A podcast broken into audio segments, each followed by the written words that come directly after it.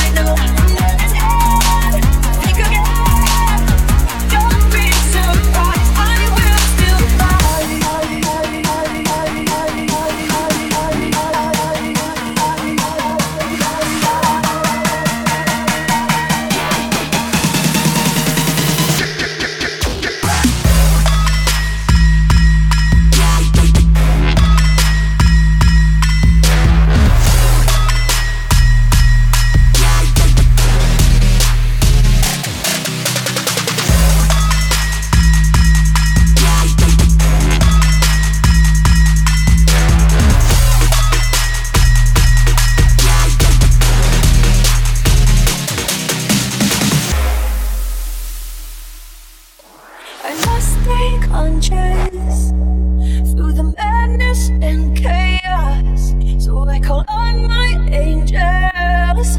They say, Oh, yes, little.